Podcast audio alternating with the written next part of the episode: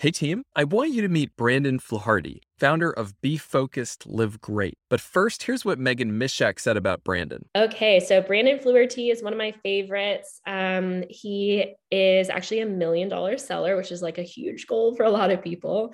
Um, just released an incredible ebook that talks about a lot of the things I mentioned in terms of not doing more, but doing better. Um, and really aligning habits with your big P purpose and forming, bringing in a lot of strategies that will help you get there.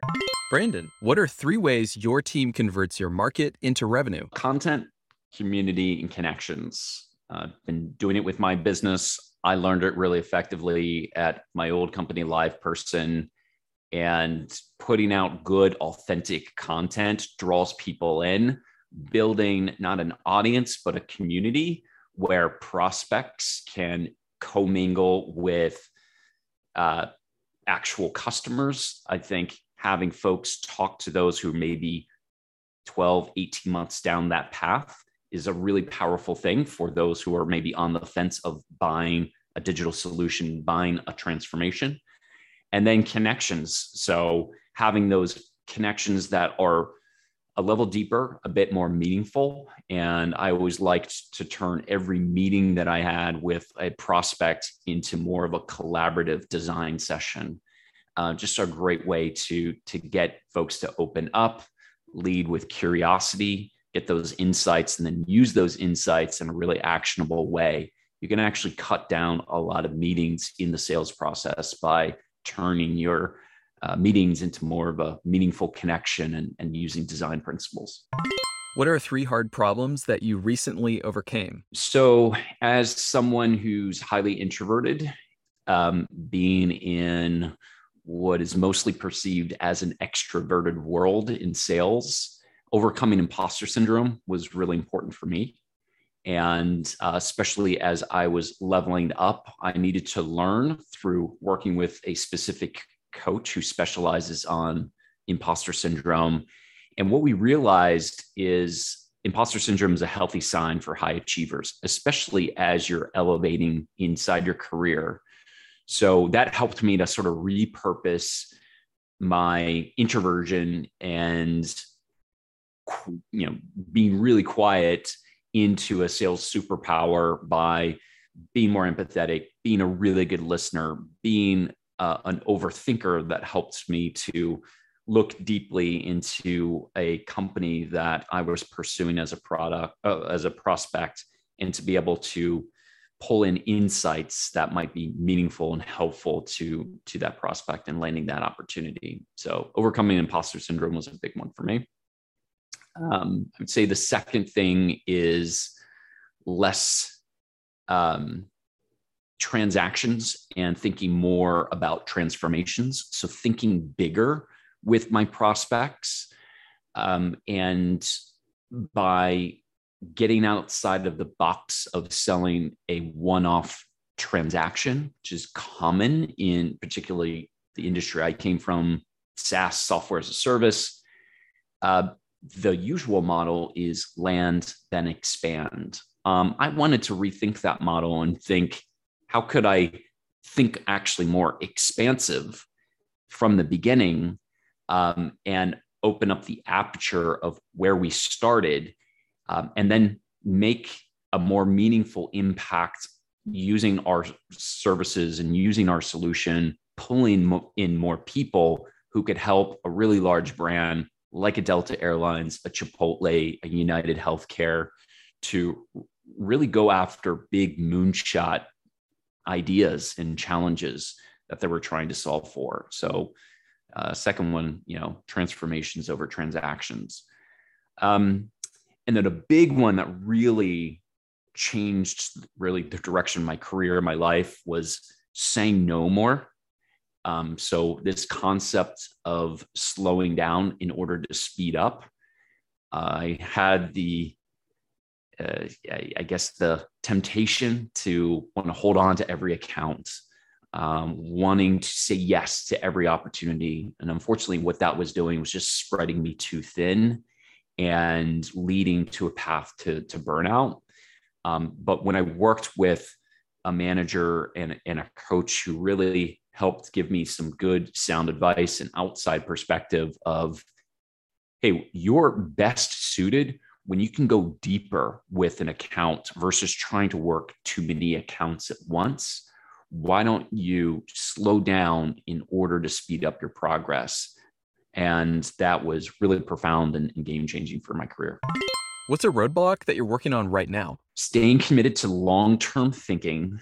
Um, so I've made the transition from entrepreneur as a individual contributor, high uh, impact strategic SaaS seller, working for other large companies, public companies, to now being a solopreneur and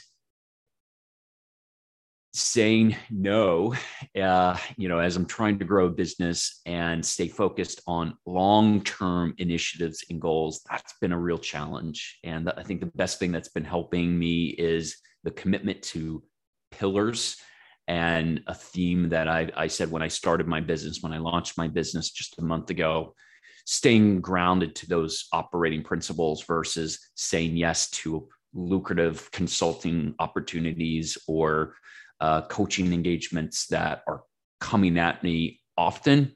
Great first world problem to have. Certainly, I'm very fortunate and grateful for that. But um, I know that could lead down a path of tempting me to steer away and veer away from my long-term vision and north star for for the organization. So um, staying long, long, playing the long game is definitely a, a challenge that and a roadblock I'm trying to overcome. Um, I'm sort of over imposter syndrome. It creeps in from time to time, but an, a challenge that I'm currently facing a lot that I encounter is comparison syndrome. So comparison, comparing my business or myself to others that I might see being hyper successful in social media or other businesses that I aspire to be like and comparing myself where I am now um, I think it's been a challenge and and one thing I'm always trying to keep at the back of my mind is you know everybody's on their own path and I can't look at someone or a business that might be 18 24 10 years further down that road than I am and expect the same uh, results or impacts. Uh, it's just unfair and unrealistic. Um, but it's hard. It's hard in today's modern world when we're constantly bombarded with no- notifications and the dopamine hits of of novelty of social media uh, to constantly see how well other people are doing and wanting to compare yourself. Uh, it's, it's it's that's the second one. And then the third one is I'm really bullish on this concept of a personal operating system. And so refining my personal operating system in the sense of turning it into a thrive system, um, that's what I'm endeavoring on. And that takes looking at things like how well rested I am, how I'm sleeping, how healthy I am, how that's integrated between my work and my life um, so that I can be at my best when I'm trying to work. Um, I can stay undistracted when I'm trying to do highly strategic work and I can focus and get in flow state. So, fine tuning, tweaking, and evolving that personal operating system so it's a consistent Thrive system. Uh, that's something I'm, I'm really excited about working on. What are three mental models that you use to do your best work? This is going back to my personal operating system or what will be my Thrive system. Uh, the first one is T, managing my T, and T stands for time, energy, and attention. So we all hear a lot about time management. And it's important how you manage your time because it is the one finite finite resource that we all have as individuals. Um, so being able to manage your time effectively is very important. But I think equally, if not more important, is E, energy, because you could have all the time in the world. But if you're sick, you contract COVID, you know, what good is it if you're have that time right now because your calendar's been cleared? Sorry, uh, can't take this meeting um, but you can't fill that with high energy to actually accomplish something. Um, that's why preventing burnout, monitoring sleep, prioritizing our health, not falling into the trap of work life balance, which really doesn't exist in modern society for knowledge workers, focusing more on work life integration. Um, when you work is just as important as what you do. So keeping that energy as high as possible so you can actually conduct elite work every day. I think that's really important. Um, and then the A is your attention. Um, like I said earlier, it's really easy to get caught down the rabbit hole of scrolling maybe Instagram or LinkedIn and or starting in your inbox and responding to prospects or clients or managers or teammates. Before you know it, it's lunchtime. Uh, and then you're moving over to Slack. So focusing your attention um, and applying that in the right way is, is really important too. So that mental model of T keeps me in check. The second one is DFC. Uh, DFC stands for discipline, flexibility, and curiosity. It's my operating mechanism for just about anything with a start, middle, and end. So, in a simple unit, it could be a single workday. Um, it could be a sales meeting, a single meeting. It could be a sales engagement, a project, you name it. And the way it works is I want to, at the start of something, I want to be disciplined and I want to embody the athletic persona.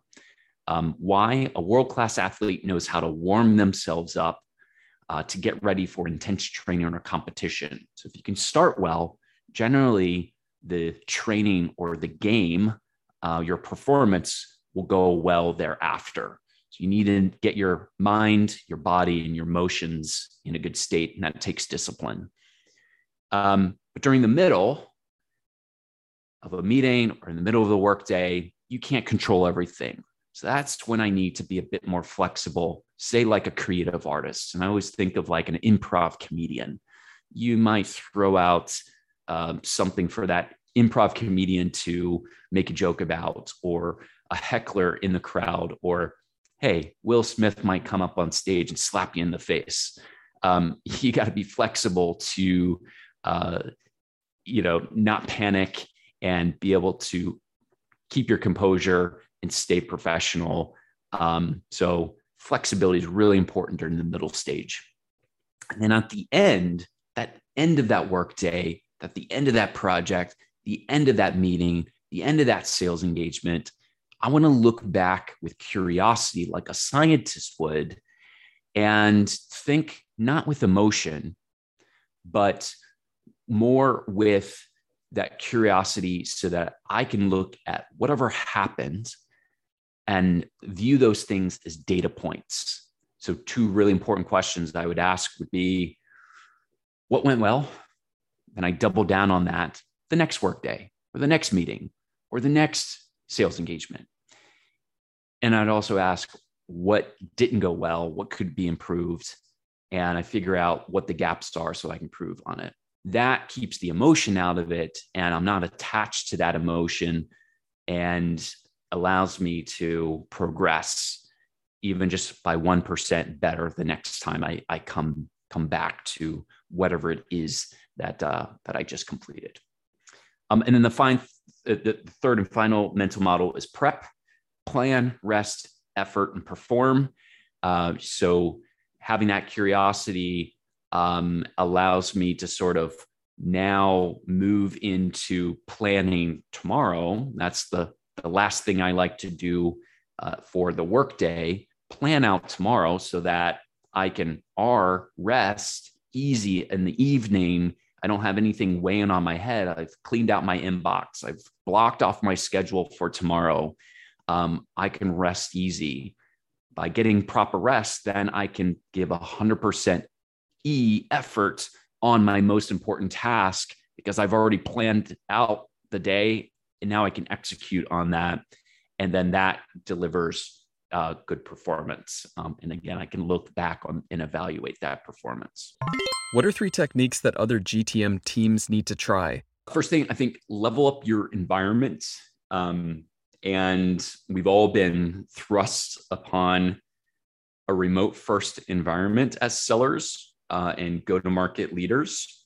So, how do you put something in your background, for instance, a camera, um, you know, leveling up your camera, leveling up your environment that makes you inspired to want to come and do good work every day. There's small things that we can implement that levels up our environment, and that will in turn level up the connections that can be had when we're, you know, trying to pitch or propose or progress an opportunity.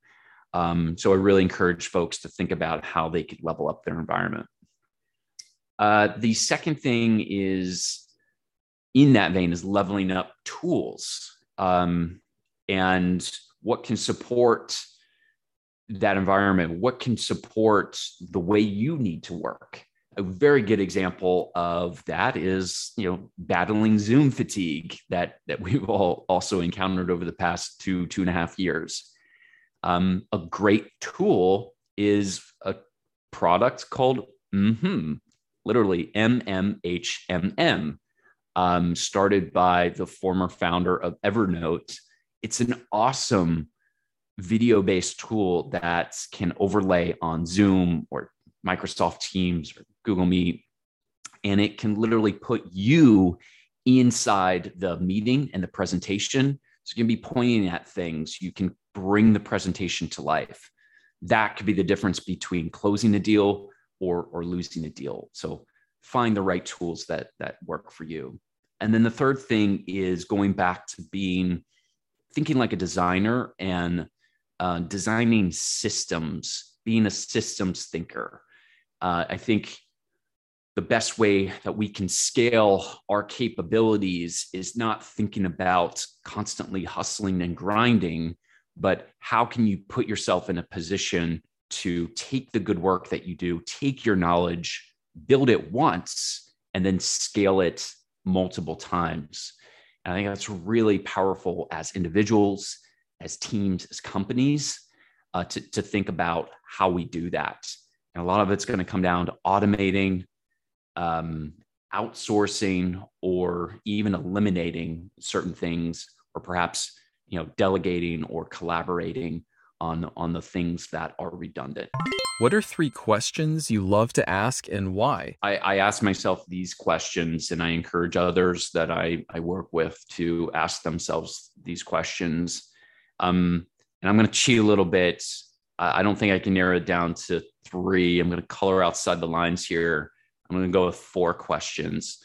The first one is what motivates me? Um, I think that's a one, that's a good one to constantly ask yourself as you take on really anything big, any big endeavor. It could be going into a new year, could be going into a new quarter, could be reevaluating your account list and starting to become more targeted with your, your account list.